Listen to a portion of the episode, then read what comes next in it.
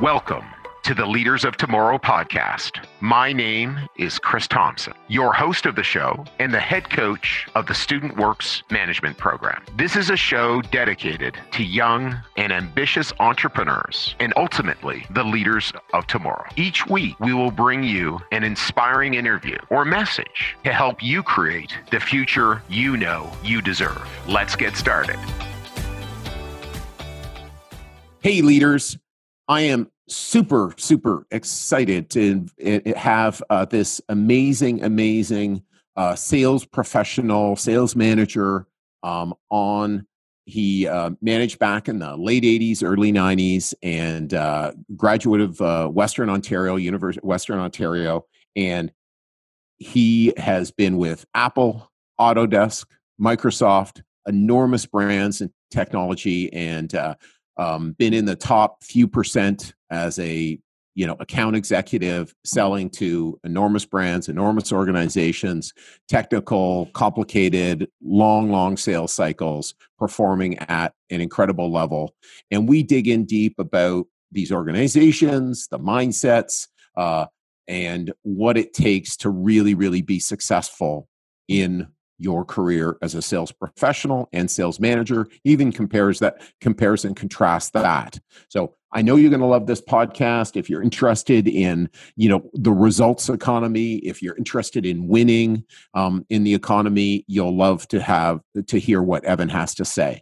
And so for us, we are in just the last few weeks of our recruiting cycle, and we will be wrapping up the fall recruiting cycle. So if you know of any young leaders, this is the opportunity, or we'll be waiting until the summer of 2022 or the start of 2022 to get involved in our program. We've got a very short window that we recruit into. So if you know of any leaders, please send them our way. You can send me an email at chris@leaderspodcast.ca. You could go to leaderspodcast.ca/apply or studentworks.com. And please rate and review. Please send our podcast for any young leaders who want to have a big future. Thanks so much. Have a fantastic day. So, Evan, welcome to the Leaders of Tomorrow podcast. So excited to have you. Hey, thanks for having me, Chris. Yeah, no, it's really great. And I usually don't talk really about people's experiencing operating. Okay, and just because. That's kind of not what we talk about. We talk about what they took from their experiences operating. And I told you when we reconnected a month ago or whenever, it'd been a couple decades since we connected, but I always remembered you. And I remembered you because when you were at Western, you went back and you managed from your territory and you did the preseason by bus. So right. Just to me, that just shows, look at how committed this guy is. I knew you were going to have a big, successful career. No surprise that we're talking to you now. But, tell me about that experience and what that was like. Well, it's funny when you reminded me of it, like you said, a month ago, and I had forgotten that. Maybe I've blocked that out, all those, yes. those cold bus rides. But no, it was it sort of all came back. And that specifically, I guess it, when I think back, I think, I was certainly motivated at the time, and yeah. I was competitive, right? And I wanted to kind of hit the ground running and kind of show people, what I was capable of. But yeah, for that in particular, right? It was just like going back on weekends. I was in London. My territory was Brampton, so just a couple hours ride back. Didn't have a car yet, but I figured, that shouldn't stop me. It took a little longer to get to do estimates and all the rest of it, but still squeezed a few in. And yeah. And once I got started and doing it and having some success early, right? Doing some estimates, have people say yes, right? Here I am in a snow jacket, there's snow on the ground, and we're talking about painting their house in 6 months. But once I got people saying yes to that, it just motivated me to do some more the next day, right? And the next weekend. So it kind of snowballed, no pun intended, from there. Exactly. And it was one of those things. Well, Evan, the reality is that, it really was tough to do what, you went and said you do. And that's, you said, don't worry, I'll figure this out. And it just shows the, the commitment and focus of just our operators and just how motivated they are. You know, again, like that's a lot to overcome. Gee, I don't even have a car to borrow to get started, but I'm going to build this business anyway. So, you know, to talk about who you were before that, who were you coming out of high school, heading into Western, you know, what sort of maybe frustrations did you have, or who was Evan Wale? Yeah, you know, so I was, you know, pretty normal kid. Fairly motivated in school, you know, did well in terms of marks, but right. You know, when you say frustrations, I don't know that I had frustrations. If I think kind of on the business side specifically, or connecting that to social side, it was really, I was pretty money motivated at the time, you know, on the business side, right? I actually had a paper route when I was 11 for a couple of years, and you know, the various jobs in high school. And I just, you know, found through that it was nice to have that independence from making money. So going into university, that was sort of top of mind. And you know, when kind of happened along with what you guys were doing, and that sort of that fit. But I think it was sort of that money motivation at the beginning, you know, way before more important things like family and wife and kids and all that. Yep. Money was sort of at the top of the charts there in terms of what was important to me on the you know, sort of hierarchy, I guess. No, for sure. Well, it's interesting. I remember we asked a group of our operators who had a paper route, and it was 90%.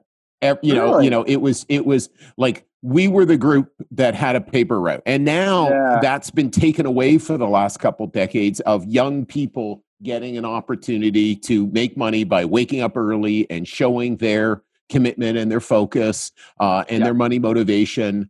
You know, And again, their interest in a big future, because that's what this podcast's about is leaders, you know, young people interested in a big future. And a huge part of that is, you know, how do I create an opportunity for myself? How do I separate myself? Yeah, I think it makes sense that would be an early indicator. You know, my son is 13.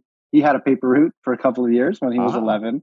And it of course brought memories back for me of doing that, but it was, you know, he wanted a paper route. My daughter didn't want a paper route. And that was sort of one of the differences between them, is he wanted to kind of get out there, talk to people, get that confidence up. And that wasn't important to her. So, you know, you could sort of see that difference there between the two personalities. 100%. And again, nothing right or wrong about either of those types of activities. Yeah. And, you know, if one of the things that, you know, a leader needs to overcome is that willingness to speak with people, that willingness to sort of, okay, I want to make a difference around me, and step out and, you know, craft the world the way I want to see the world. And again, you know, Evan, as you know, there's so many things we need differently happening in the world now. So, you know, we need more and more powerful leaders in all the ways that they make them. So, yeah, absolutely. So coming out of Student Works, you know, I know you had a really couple really great seasons with us.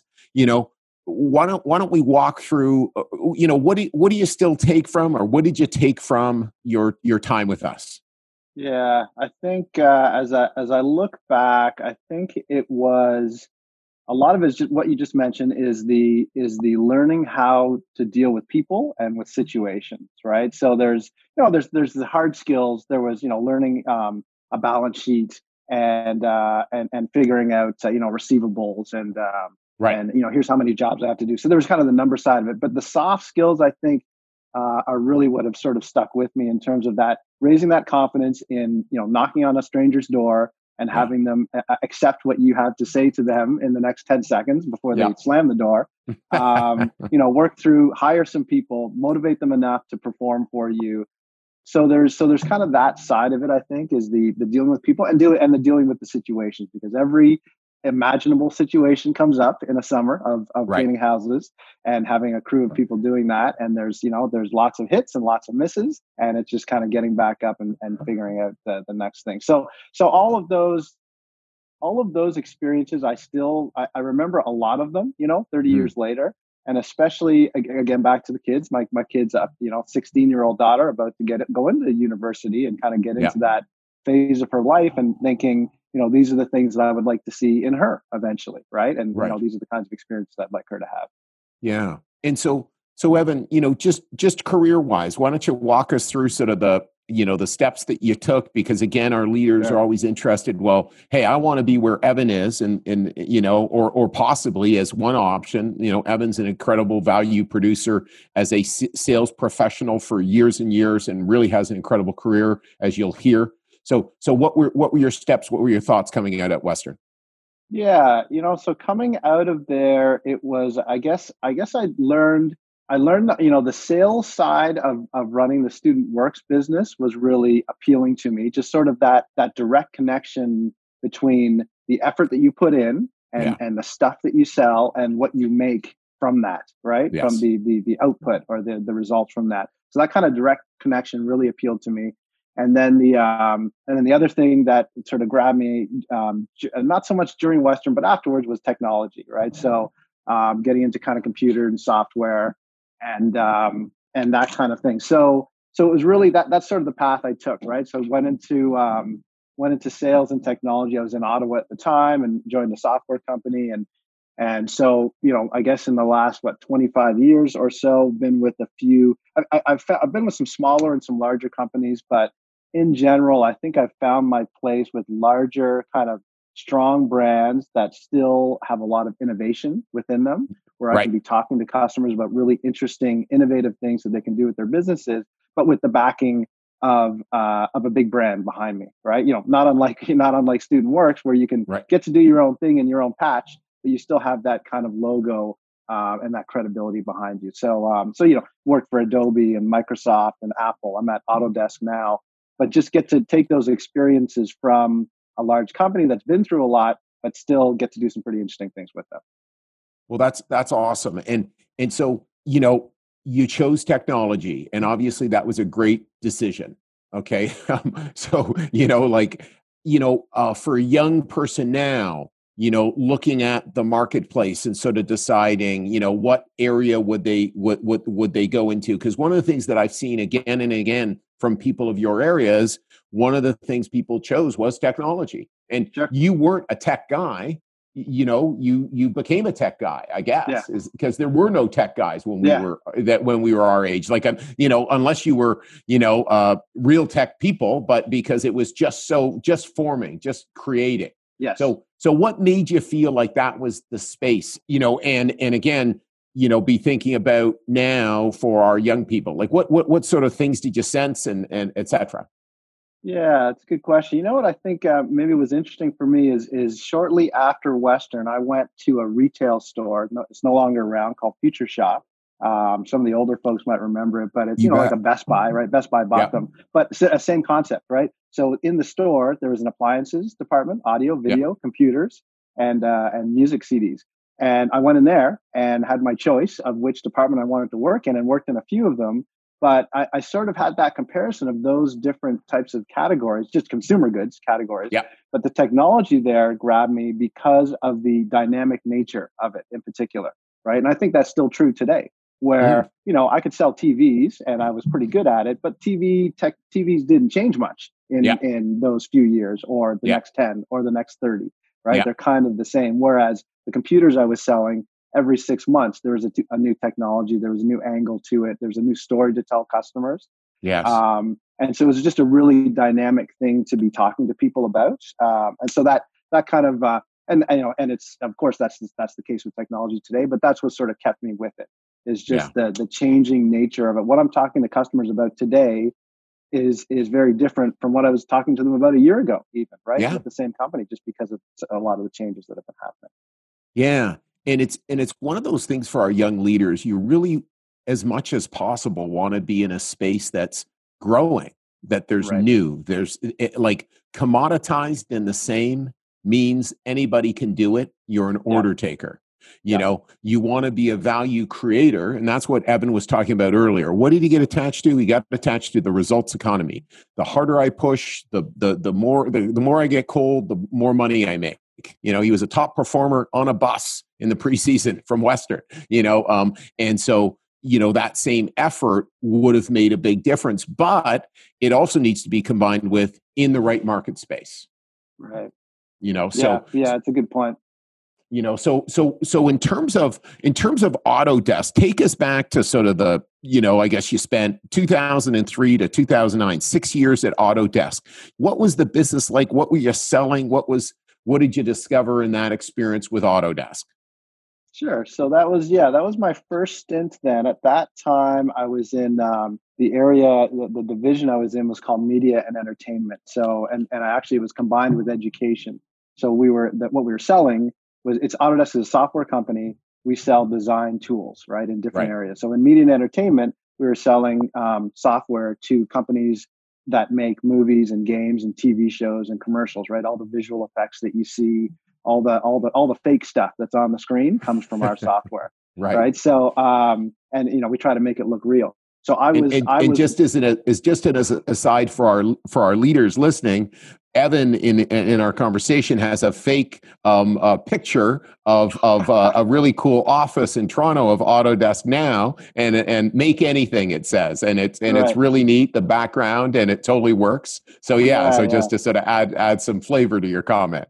Right. The virtual background. Yeah. So make anything is our kind of mantra, right? So for customers to be able to make anything. So I was actually in the education area. So I was selling that software to schools, right? So like the Ryersons and the, you know, here in Ontario, Ontario College of Art and Design, you know, art schools, design schools, selling that software to students, right? To folks of 19, 20, 21 years old that want to go make movies and commercials. So it was really interesting to be in that area. I mean, it still is, but certainly at that time, the software and the technology was still very new. Mm-hmm. And the field was really just starting to take off, especially with gaming, right? Gaming's huge right now, but it's still a bit, you know, that was a while back. So it was a hot area. Students wanted to get into it. Autodesk kind of provided the vehicle for them to do it. So there was some satisfaction in sort of seeing someone pick up our tools, figure out how to use them, learn how to use them at OCAD, and then go get a job at Pixar, right? And make a movie that comes out. And you see their name in the credits. So, wow. So there's a lot of fulfillment in that. And then on the you know, productivity side, I was good at it, right? I was you know, sort of figured out how to talk to people and how to talk to customers and figure out what the school needed to do to be able to attract the right students into those programs and put those graduates out that a Pixar or a Disney would want to hire. So I was successful doing it. So for most of my time there, it was selling that software to those schools. Well, fantastic. And so you know, obviously anyone could understand about the opportunity to jump over to Apple, you know, one of the world's best organizations. Not that, you know, Autodesk is an amazing organization as well. But what had you sort of want to jump, or what shifted to make that transition? Yeah, so with Apple, it was, I think it was the opportunity, because I was so embedded in education and in technology. It seemed like a natural move at that time, right? A role had come up at Apple. Apple is maybe not as much now, but certainly back then, right? This is like 10, 15 years ago. Apple was the name in technology in schools, right? So Windows and Microsoft and Google, you know, Google's got Chromebooks and they're doing a lot now.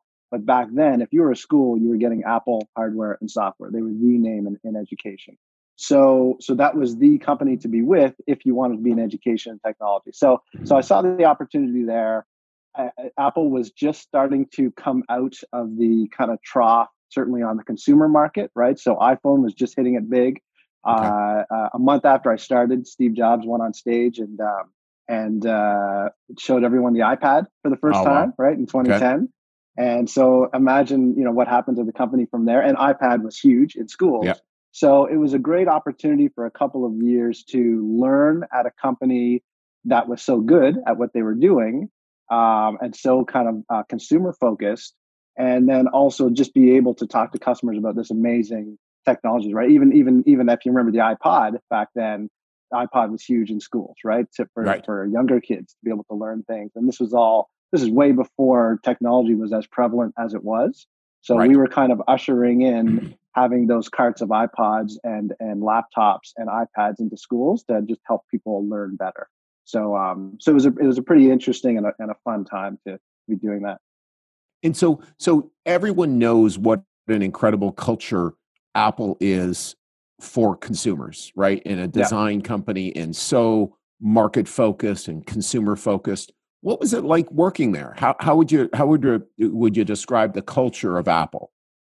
I would say it was similar. It was similar to what you would see on the consumer side, right? So there was a time before I got there, there was certainly, Apple had the reputation that it was very different inside versus outside, meaning it was really hard to work there, right? You've seen the movies and books about Steve Jobs and what a blank he was to the people that worked with him.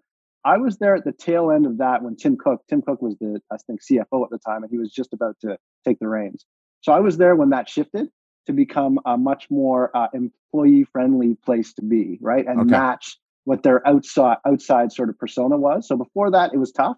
Right. And as I started, it was tough, but it changed pretty rapidly when Tim Cook took over, where they just became much more employee-friendly. You could bring some ideas to the company or to your manager and see them develop and see something happen from them, and just get sort of have that more entrepreneurial spirit that most technology companies had. Apple was just starting to get that. So I was there at sort of a time when that was shifting, where it wasn't that great before, but it was much better after when I was there. And it's really so fascinating how one shift of again, the CEO and the culture that he or she creates, and just, these are the rules that they commit to. And again, Steve Jobs, anybody, go watch the movies, go read the books, read them, watch them, an incredible leader and design focused and held people to incredibly high account. And then there's an impact, where Tim Cook seems to be maybe, we'll see about the new products coming, but certainly, again, has by the sounds of it, culture nailed better, right? And certainly their returns have been fabulous, but a bunch of that has been on the results of really years ago and staying with that.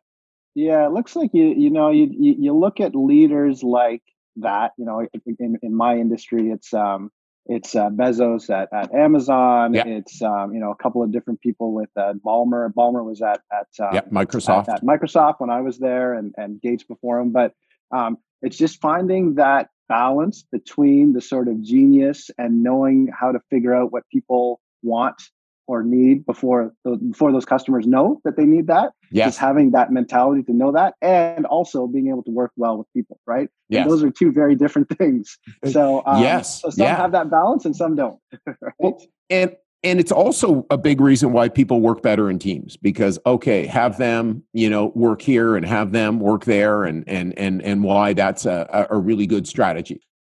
Yeah. So, You then went from Apple to, again, another world-class brand, Microsoft. And how was that experience? What did you see there, and learn in that role?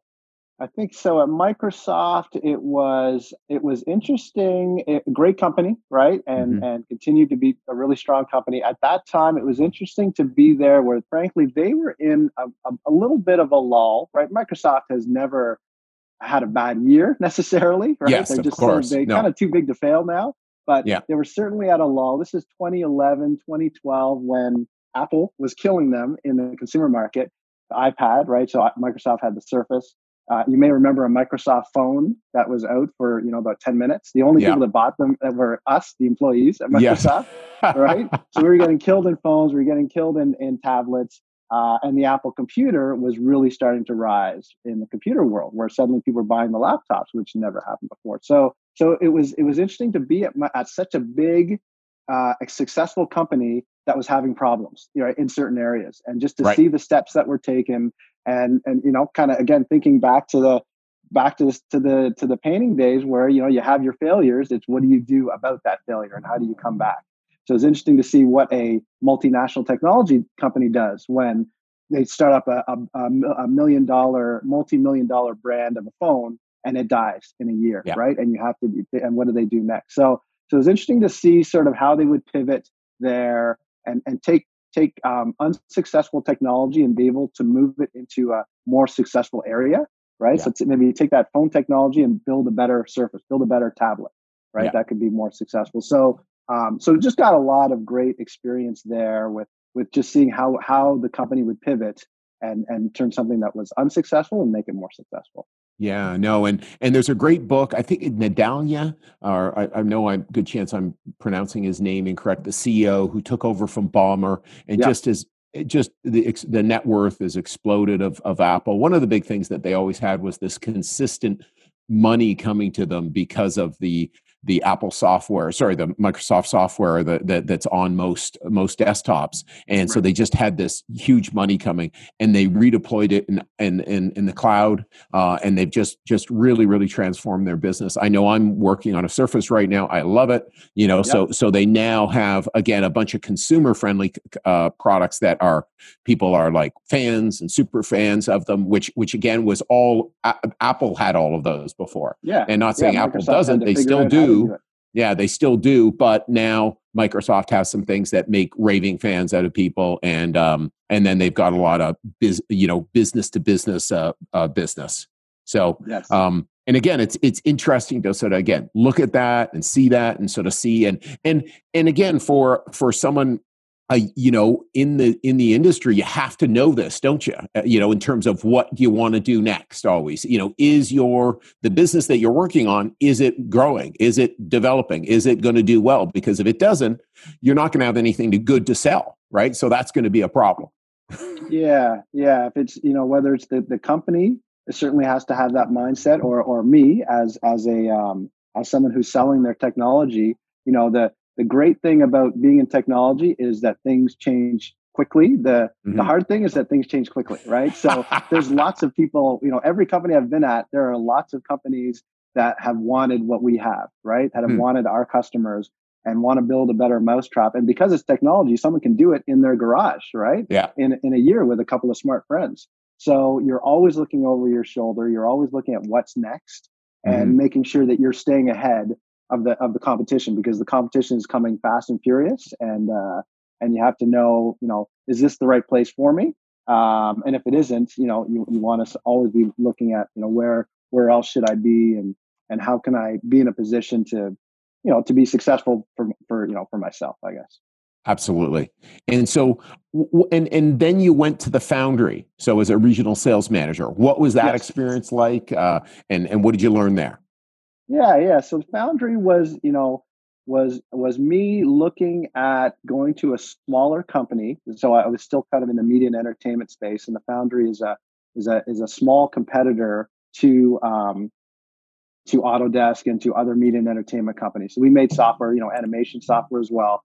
But it was a great experience for a couple of years where I could be at a smaller company, get all a lot of the benefits of that, of not being at this sort of big machine, and also having having some more responsibility, right? So still an individual contributor, but had a couple of marketing folks and some other sales folks working for me. So just getting that taste on the managerial side, and then also a little bit more multinational in flavor, I guess I would say. So really before that and even now, it's been a very North American focused experience that I've had, right? Canada, US, mostly companies based out of California. Foundry is based in London, England. And so just a more international flair, right? So when they would, we would talk about technology or come out with some new features for customers, it wasn't just US centric, right? Which is, there's some sort of good and bad to that. So it was good to be able to speak to people with just sort of a broader range. So it was nice to sort of get that more of that international experience, I guess I would say there. Right. Okay. And then also as well, I know, obviously that's a sales manager role. You've been an account executive, and right now you're an account executive with Autodesk. How do you compare and contrast that and think about, what, and obviously you've largely chosen to be an account executive. So how do you compare and contrast that? And what have you found, Evan? I guess I would say, both have their pros and cons. And I think so, back as a sales contributor, as an individual contributor now, I think eventually probably get back into a sales management role. But for now, sales management was great to be able to apply just sort of more managerial experience, and be able to talk to mentor people and teach them sort of what I've learned to be successful and not so successful over the years, and see that sort of come to fruition in someone else. So there's, great satisfaction in that. But I guess what I've seen in typically in sort of my most successful roles is that the best salespeople usually make more than their manager, right? Yes. In terms of and just in terms of commissions and accelerators and all of that. Yeah. And so for now, I've typically been sort of in the top couple percentile in terms of results, and I've just found that it was, again, back to that, I think you called it results economy. Results I just found economy. That more direct connection to my paycheck was selling it myself, right? Exactly. And getting into those accelerators. So for now, that's been the path I've chosen. Yeah. I have to say that, you know, management. Yeah. No, and Evan's got kids and mortgage and going, oh, I'm good with making more money and making more bonus money. So totally got it, right?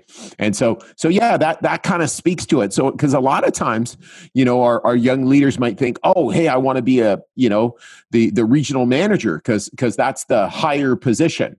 And it can be, and it likely will be, good chance, the higher position with, especially if you're really an elite salesperson, with less money. So, so you know, and it's good to understand that and go, oh, okay, got it. So now you're with you went back to Autodesk, obviously an amazing organization. What are you working with now? What are you seeing that Autodesk is working on, and what are you learning? What are you growing to now, Evan? Yeah, sure. So I just went, back in Autodesk in a different division. It's called AEC, Architecture, Engineering, and Construction. So still design tools, right? Still having, making software for people to make things with. But now instead of movies, it's physical things, right? It's buildings, it's, you know, condos, it's office buildings, it's roads and highways and bridges. And you know, all the tools that it takes to get that from someone drawing the building on the napkin at the beginning to looking and seeing that new skyscraper in 5 years. So it's selling tools for that. I think it's an interesting area to be in because it's certainly with where the world is going, you know, pre and post pandemic, the world is urbanizing, right? People are moving from less dense areas to more dense areas. Cities are all growing. There's a lot more infrastructure, a lot more roads and buildings. You look at real estate here where we are in Toronto, and it's just prices are just up and to the right for the last 30 years, right? So there's no shortage of things being built. We're doing some pretty interesting things in terms of how people build them and how creative they can be in building them and how efficient they can be. And then especially in the times that we're in now with the pandemic, there's a lot more collaboration that's needed. Everyone's home, right? A lot of those offices have closed for now. We need to be able to do a lot more online in the cloud, but still be, working with that person in the cubicle next to you, but it's now online, right? And so we're just doing some interesting things around that. So that's kind of what our latest thing. There's some really interesting things happening with artificial intelligence and machine learning to help people automate things that are sort of tedious or help them figure out how to design things better without spending a long time doing it, letting the computer figure that out. So it's pretty cool just kind of talking to customers about that, you know, where that technology is going and how they can do it themselves. Wow. Okay. That's great. And no surprise that a company like Autodesk would be, you know, moving in that new space. And again, so all of a sudden artificial intelligence is becoming more and more important. Everyone's sort of seeing that. And then of course, the most successful companies are making investments in that space. And so now you're going to become, or already are, an artificial intelligence expert, right? Because that's something that you're working towards. So it really is, it's a fascinating industry, you know, in terms of technology and being with these big brands. Yeah. And that's the nice thing with, you know, aligning, you know, I've tried to align with innovative companies, you know, with forward thinking companies where it's, you know, it's not necessarily what we're talking to customers about now or what we're selling now, but it's where we're going to be in 5 years, right? Back to the Apple thing. Jobs figured out that people wanted an iPhone the way it was before they knew they wanted an iPhone with a big screen on it. So we're trying to figure out, you know, what do people, how is a building going to be built in 5 years? And that's what we're talking to customers, you know, to the executives at those firms now. We haven't made the stuff yet, but we're working on it. We're researching it, right? And we've shown them enough of a track record that we've stayed ahead this long, ahead in terms of what the technology is, that they'll see it from us if they stay with us. So it's fun to have those conversations with customers about kind of what's coming. Fantastic. And so what have been your, you know, biggest failures or mistakes, and how do you see those in your career? You know, I think it would be, you know, there, so when you sell stuff, there you win some deals and you lose some deals, right? Yeah. You win some big deals and you lose some big deals. So, you know, I can think of 5 big deals that I've lost, you know, over the years. In terms of why it happened, it's often been come down to I think just making assumptions that I shouldn't have made, whether it was about the customer or about the people that I work with, right? That I was relying on to do the deal, and it was, I think, just not understanding enough of the parameters around it. So not talking enough to the customer ahead of time, just making some assumptions about what they thought, what they wanted and didn't want, making assumptions about the you know, my technical staff and what they are going to show the customer today versus what actually happened. So you know, in terms of, you know, what I'm constantly trying to improve upon is level of communication around, you know, in sales in particular, just talking to the customer constantly, right? Taking their temperature throughout the whole, you know, a sales cycle could be 10 minutes selling a paint job, or it could be a year trying to sell someone some new software. So through that whole time, finding out how the customer is feeling, what's working, what isn't, and doing the same with the people that I work with, just to make sure that you always know where you're at in terms of where that deal is, so you don't get the big surprises at the end. Yeah. And leaders, I want you to hear one thing is notice, you know, Evan's talking about 5 big deals or so that he didn't book in his career, and he took 100% responsibility. Okay. There was no shifting, oh, and another brand was better, or they were better priced, or they did this. No, 100% accountability and responsibility. That's power. Right. And that's, and no surprise, by the way, you know, so it's like, this is what I could have done. These are the steps I could have had. This is what I'm working on. And that's what top performers do, taking that responsibility. So I just love it. Thanks for that share. So Evan, as you went from, you know, a university student to a, you know, value creator in the full-time world, what did you need to change about yourself? I think, you know, coming out into the real world, it was understanding that you need to couple the effort. You need to couple effort with, you know, with brain power, with intelligence, right? So I think in school, I got good marks. I was a pretty smart guy in school, right? There wasn't a lot of effort involved there to just you know, you just study, and you get a good mark on it. But in the real world, it doesn't work that way, right? I know lots of smart people that aren't that successful, right? And not just making money, but just in life, they're you know, make bad decisions, or not at a great company, or not making the money that they want, because often it's, you know, the effort isn't necessarily there. And so, I think I learned that early, and I'm still learning that, is that you have to be smart with what you're doing, and you have to constantly be learning, right? There's no shortcut to that side of it. But you also have to be able to put the effort in, because if you're not, you know, no one hands you anything after getting handed your diploma in school. Nothing else gets handed to you, right? And it's just usually through hard work, and then coupling that with what you're learning and what you've learned in the past to hopefully be successful. So I think I hopefully bring that from my school days. Yeah, and you can tell as well, like, you're constantly learning in your role. Yeah. So, you know, again, for our leaders, you know, that's something that's just a given. If you want to be really successful in the world, you're just going to have to keep learning and learning and learning, you know, and so how does that work for you? Is it reading during the day? Is it, you know, going online? Is Autodesk sending you information? Like, how are you keeping track and keeping on top of all the technological changes? I think it's probably all of the above. I think it's it helps that I you know, in the business world, I'm doing something that I love to do, right? I'm talking to customers about things that I love to talk about. So at least it's easy then to try and stay on top of it and try to keep learning on it, right? If I was doing something that I wasn't that interested in, it would be much more of a chore to you know, to try and keep learning with it, but love technology, love to see sort of what the next thing is going to be, or what the direction of where the market's going.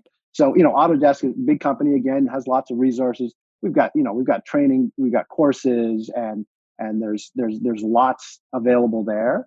But then even aside from that, you know, when I'm not on the clock, I still want to see what are my competitors doing, right? Yeah. And where's Apple and Amazon going, because that's often an indicator of where we're going to go. So so it's sort of, you know, of course a lot of it's online now, which is helpful. Yep. Things like podcasts like these are great because you can at least be multitasking, right? And, yes. And while you're doing the dishes, you know, learn yep. a couple new things. So yep. all of that's helpful. Yeah. And again, like you said as well, it's like finding something that you love and then it doesn't seem like work, you know, because right. again, I'm always listening to, you know, again, podcasts about leaders and listening to Audible or you know, and yes, some of it's basketball because I'm a big basketball fan, but a bunch nice. Of it is learning and leadership and development and again, it doesn't feel like work. And on the other hand, there's no question it's adding value to what I'm doing and what I'm understanding in the world today. So. Yeah. Yeah. And even though, I mean, you had the aside there about basketball, but I think that the nice thing with technology also is that it's applicable everywhere, right? I'm a huge sports fan mm-hmm. and you look at how teams are run now, you look at how the NBA is coming back during the pandemic yep. and the technology that's being used with virtual fans and all the yes. rest of it. And that's applicable, right? And you can see that's, you know, and what a billion-dollar sports team does is indicative of often where the consumer market's going to go eventually, right? Microsoft is just bringing that virtual fan experience that they have right now, and that I just saw it in a commercial yesterday that's available for you as a business. So, yeah. So all of that's applicable. So it's fun to follow, but it's applicable in, you know, in what we're doing in the business world as well. And then like you said as well, it's like just looking, but also looking. And not like a drone, right? Really considering, right? Why are they doing what they're doing? And just asking yourself questions, or it's just it's trying to see, like you said, things at deeper levels. You know, I think is really fascinating. Yeah. I think, and that's to you know, that's always that sort of curiosity level. I think has always stayed with me. And right from the painting days, right? I can still remember some customers that I just because I was interested in talking to them, right? You know, I painted their house, sure. but then yeah. you know, chatted with them for a while afterwards, right? And beyond, right? So it's more having that curiosity level to be interested in the people that you're talking to, so it's not just transactional.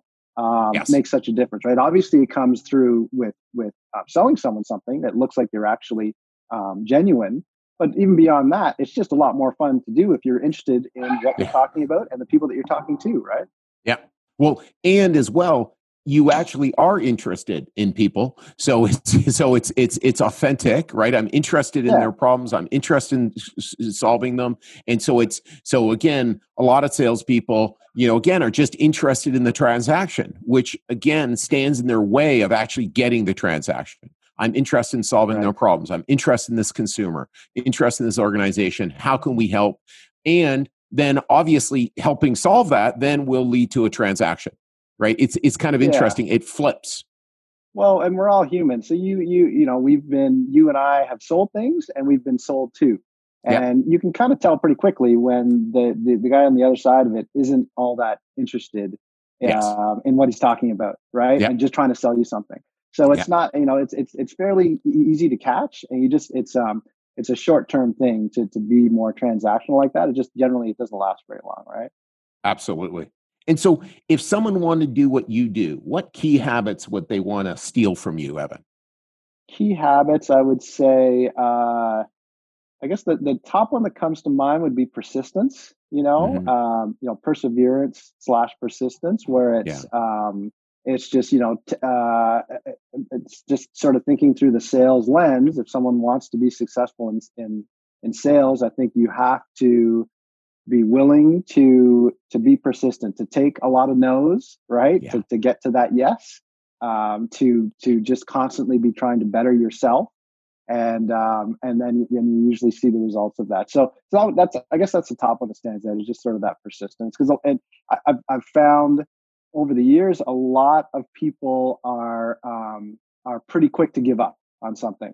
Yes, and I find that that's often the easiest and cheapest way for me to separate myself from my competitor is to not give up as quickly as he did. Yes, so it's sort of an easy thing to do, but you don't see it that often, I think. Yeah, no, And I think, you know, it's one of those things people don't like to hear that answer. Like, what's the real key success habit? Hard work, persistence, committed, focused, but it just is, right? You know, you look at LeBron James, you go, well, I think he works pretty hard just by the looks of his body and his fitness level and just what he can accomplish. So it's that's also what happens in business. Those people who just do that extra, and then just get lost in the work. It's easy to say, you know, almost sounds trite to say those things. They've been the same for 100 years. Like, some of those values have never changed, but it's amazing how rarely you see people do those things, because they're hard things to do.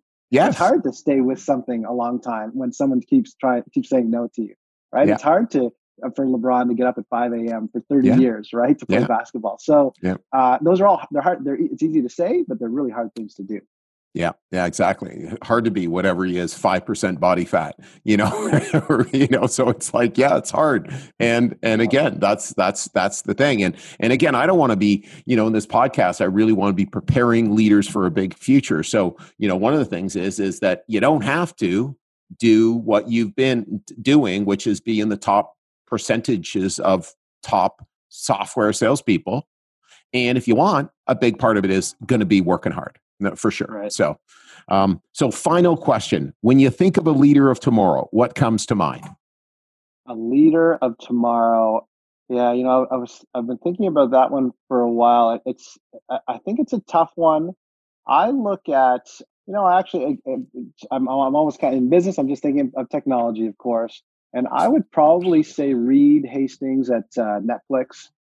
Because I don't know a lot necessarily about how he runs the company, but it's more about the technology and just where I've talked a lot here about what, seeing what's coming next.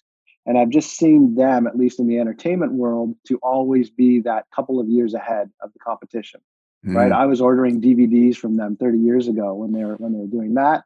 And then they put Blockbuster out of business by going online, and now they're making movies, right? And winning Oscars, right? Some of the big Hollywood players. So I look at that in terms of them always being a few steps ahead of the competition and coming out with that sort of the next big thing before we even knew we needed it. They're ready to give it to us. So that, I guess I would say I look at that as a great example on technology. Well, that's awesome. And on my desk is he's just coming out with a new book, and it's been promoted, No Rules. And I've been listening to Reed Hastings on podcasts and different things. So I'm going to pre-order it. And so I can't speak to, it's going to be a great book, except to know I'm sure it's going to be a great book, because that's all he does. And that's all he creates. And he's got an incredible, one of the things that he believes in is just a performance culture. And so his thought is, look, if you're playing on a professional basketball, hockey, football team, you want, and on that team, you just recognize as part of it, I'm the best linebacker they can find right now. I'm the best point guard they can find right now. And if all of a sudden I stop performing at that level, then we'll shake hands and say, it's been great. And we're going to go look for someone better. And that's their culture. And he says as well, if there's a CEO better, then the board will replace me, or I'll step down. And we have a philosophy in our business or value. It's one must earn the right to work here. And it's just always thinking in terms of there's no parking on Success Avenue.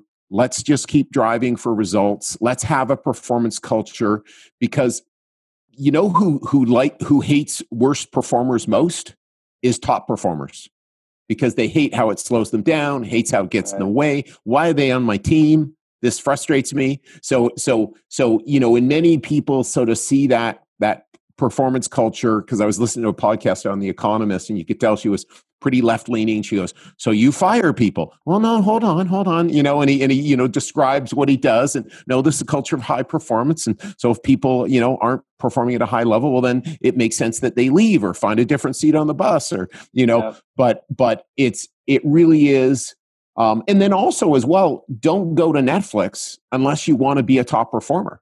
right? Like, and I want to perform like a top performer, right? Like I'd be excited to go and, again, if I was ever good enough to go and play on LeBron James's team, right? Like, wouldn't that be unbelievable? Now, again, there'd be a lot of hard work there, but that would be really exciting. So, yeah, that's interesting. Our VP of sales, Steve, has a mantra: expect to win, and that's in his signature. And he says it at the end of every call with us, and all the rest of it. And just about any transaction you go into, any conversation you go into inside the company, or talking to a customer or partner, expect to win in that. Expect that visualize what it's going to be like to win in whatever that you're trying to do, and then go into it with that mentality. And he just did a call with us with the worldwide team recently, and he said, "You may have noticed I took that off of my signature in the last few months because of the pandemic. I thought maybe it was a little tone deaf, right? Where people are having a lot of hardship at home, and there's a lot of things that are happening." He said, "I brought it back." He said, "He kind of puts a big slide up." He says, "It's back."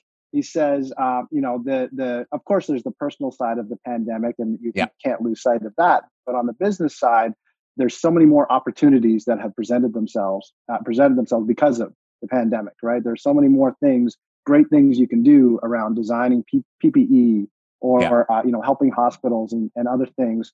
So, let's get that mentality back. I just thought of that. I love it. Well, Evan, we were shut in for 6 weeks, and definitely we were, how can we manage this? And then, okay, good. Let's go. Yeah, and we had an amazing summer. We broke our best ever by 2 million. And, nice. and again, we've got absolutely back to that space. So I can recognize, that, and again, I want to lead a life that's about winning. And again, in a way that's considerate of our community, of all our stakeholders, and et cetera. But hey, we're going to play the game. Why don't we win? Right. Absolutely. So, Evan, thanks so much. I really appreciate you spending time around your crazy busy schedule, making a difference with these young leaders. Thank you. No, happy to be here. I appreciate you having me, Chris. It was great chatting. Thank you. Okay, fantastic. Have a fantastic day. All right, you too. Bye-bye. Hey leaders, I hope you enjoyed this episode. By now, you are aware that we work with ambitious students every single year to not only help them run their first successful business, but to further their development as a leader and give them an unfair advantage in the future over their counterparts. It's why starting now and only for the next few weeks, we'll be on campuses across Ontario, Quebec, and the East Coast, interviewing students who think they have what it takes to start their first business and get started down their path of entrepreneurship. If you think you have what it takes or know someone who might be interested, visit leaderspodcast.ca/apply and start your application process today. Once again, it's leaderspodcast.ca/apply, and I can't wait to see you on the other side.